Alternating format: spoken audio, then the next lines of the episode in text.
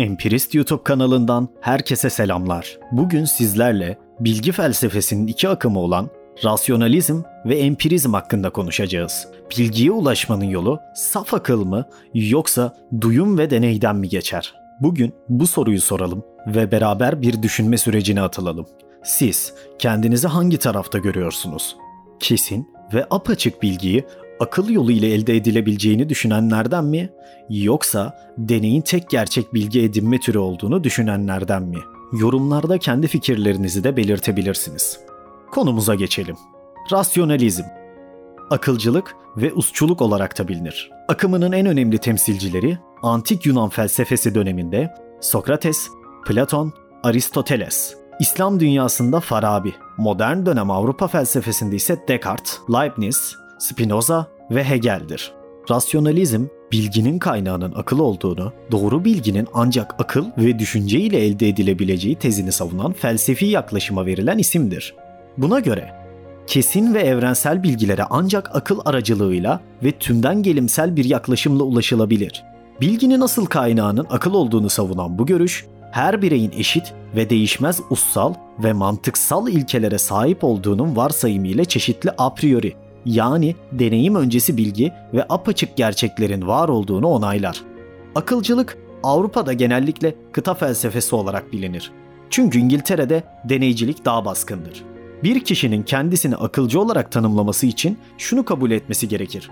Akılcı, sezgi, a priori bilgimizin tamamı veya bir kısmının kaynağıdır. Gerçeğin a priori bilgisi mümkündür. Yani doğuştan gelen bilgileri kabul ederek bilgiyi anlama yolunda akla, sezgiye ve deneyim öncesi bilgiye güvenmektir.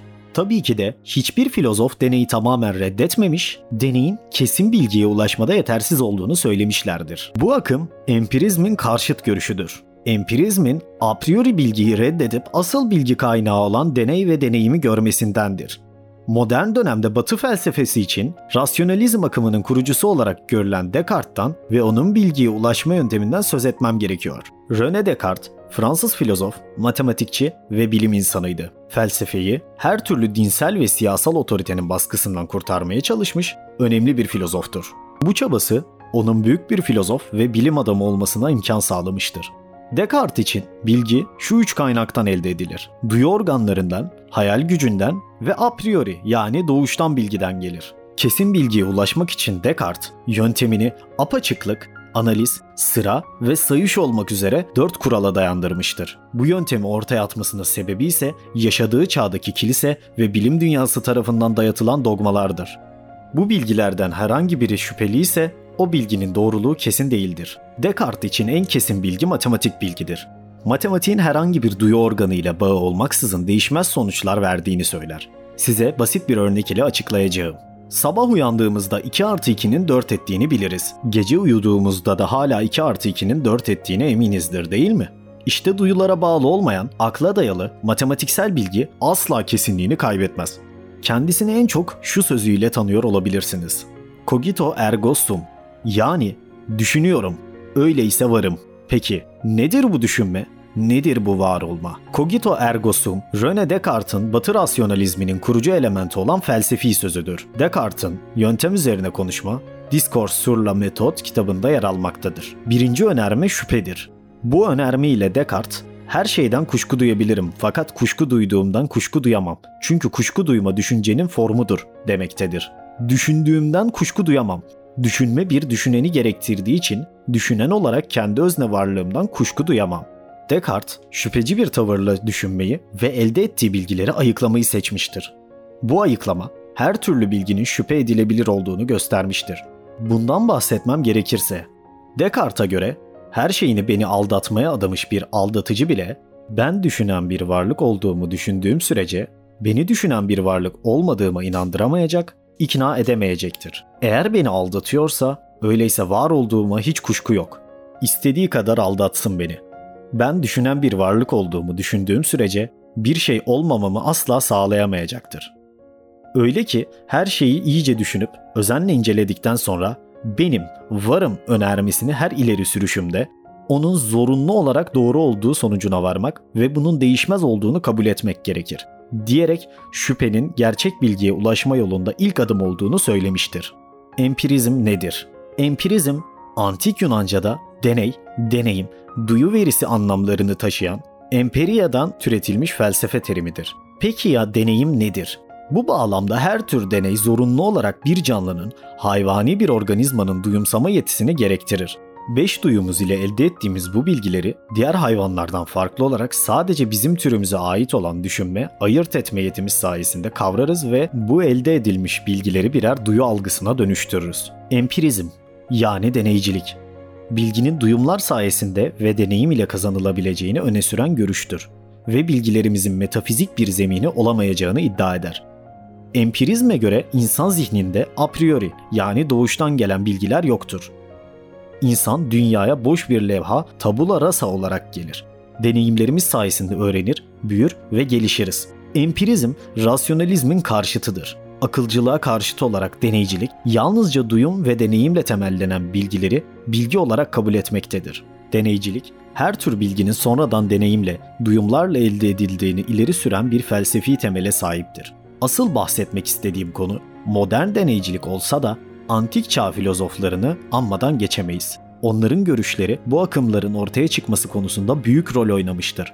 Öncelikle Demokritos'un atom teorisi muazzamdır. Maddeci doğa bilimi anlayışının kökleri Demokritos'a dayanır. Aynı zamanda nedensel zorunlu evren anlayışı ve bu anlayış ekseninde temellenen felsefi ve bilimsel düşünce köklerini Demokritos'ta bulur. Doğa filozoflarının arke arayışı içinde oldukları dönemde her şeyin özü nedir diye sorulduğunda Demokritos için cevap atom olmuştur. Bölünemeyen, maddenin son dayanak noktası, özü olarak atom. Her şey atomlar ve atomların hareketliliğinden ibarettir. Dönemine göre böyle bir düşünceyi öne sürebilmesi muazzam. Epikür'den bahsetmek gerekirse, hareketlerin yasalarını tespit edebilmek için bilgiye ihtiyaç duyarız. Bilgi ise duyumdan gelir. Deneyimlerimizden yeni duyumlar ediniriz. Epikür'e göre duyum yolu ile elde ettiğimiz veriler bilginin kendisi değildir. Elde ettiğimiz bu duyumlar ancak duyular ile algılanabilen yansımalarıdır. Duyu organlarının yanıltıcı olabileceğini ya da yansımaları farklı şekillerde algılayabileceğini de öne sürer. Epikür'e göre insanın deneyimleri içinde bulunduğu duygu durumu algılama sürecini etkiler ve kişilerin kesin bir bilgiye ulaşmasını engeller. Epikür, burada akıl ile bunları ayırt etmek ve kesin doğru olabilecek olanlarıyla bilgiye ulaşmayı hedeflemiştir. Duyu organlarınca edinilen duyum ve izlenimler akıl vasıtasıyla tasavvurlara dönüştürülür ve böylece bilgi ortaya çıkar.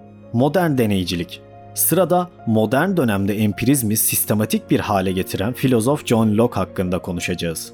Empirizmin kurucusu sayılan Locke, bilginin kaynağında deneyin ve deneyimin bulunduğundan bahseder. Locke, hem deneyin ve deneyimin önemini anlatması nedeniyle insan düşüncesinin özgürlüğünü savunması, hem de insan bilgisi ve eylemliliğini deneye dayandırması bakımından aydınlanmacı felsefeyi de önemli ölçüde etkilemiş filozoflardan biridir. Görülüyor ki Locke, rasyonalistlerin görüşlerine karşı çıkmış, deneyden gelmeyen bir takım bilgilere sahip olduğumuz varsayımını bir düş, bir yanılgı olarak görmüş ve tüm bilgilerimizin deneyden geldiğini göstermeye çalışmış bir filozoftur. Zihinde daha önce duyularda bulunmamış olan hiçbir şey bulunmaz. Locke'a göre bilginin iki kaynağı vardır. Birincisi dış dünyayı duyularla tanımamızı sağlayan dış deney yani duyum.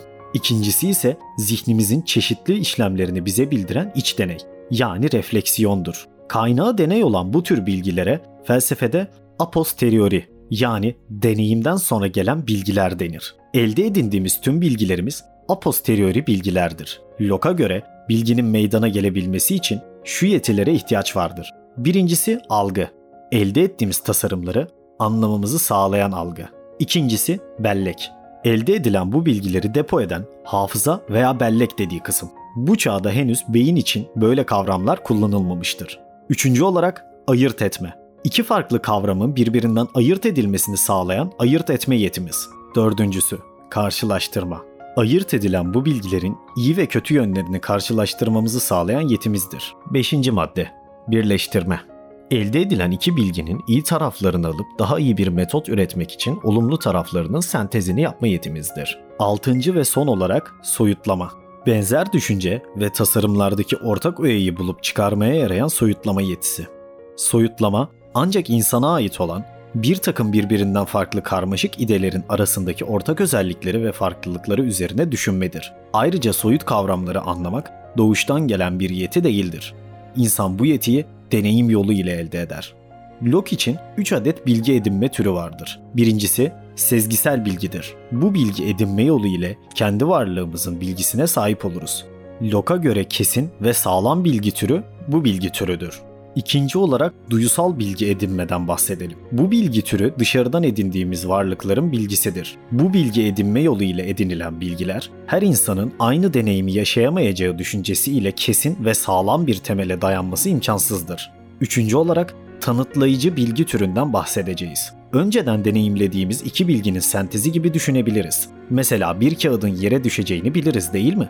Yer çekimi sebebiyle bunu biliriz. Cisimlerin düşüşünü yer çekimine bağlama işleminde olduğu gibi iki farklı önerme arasında bir nedensellik bağıntısı kurma işlemidir. Locke için rasyonalizmin görüşü olan bilginin gerçek kaynağının a priori olmasını reddetmiştir. Bilginin gerçek kaynağının ancak deneyim olacağını savunmuştur ve deney yolu ile elde edilmemiş bir takım bilgilere sahip olduğumuz varsayımını yanılgı olarak görmüştür. Özetle John Locke'un deneyiciliğini şöyle anlatalım. Deneyimden elde edilen izlenimler aracılığıyla daha sonra bellekte bir takım tasarımlar üretilir ve üretilen bu tasarımların farklı biçimlerde birleştirilmeleri ve işlenmeleri bizleri daha karmaşık düşüncelere götürür. Bu görüşünü açıklamak için şöyle demiştir. Gerçekten de zihinde deneyden gelmeyen hiçbir şey yoktur. Yalnız zihnin kendisi müstesna. Bizi dinlediğiniz için teşekkür ederiz. Eğer beğendiyseniz beğenmeyi ve kanala abone olmayı unutmayınız. Tüm önerileriniz ve görüşlerinizi yorumlarda belirtiniz.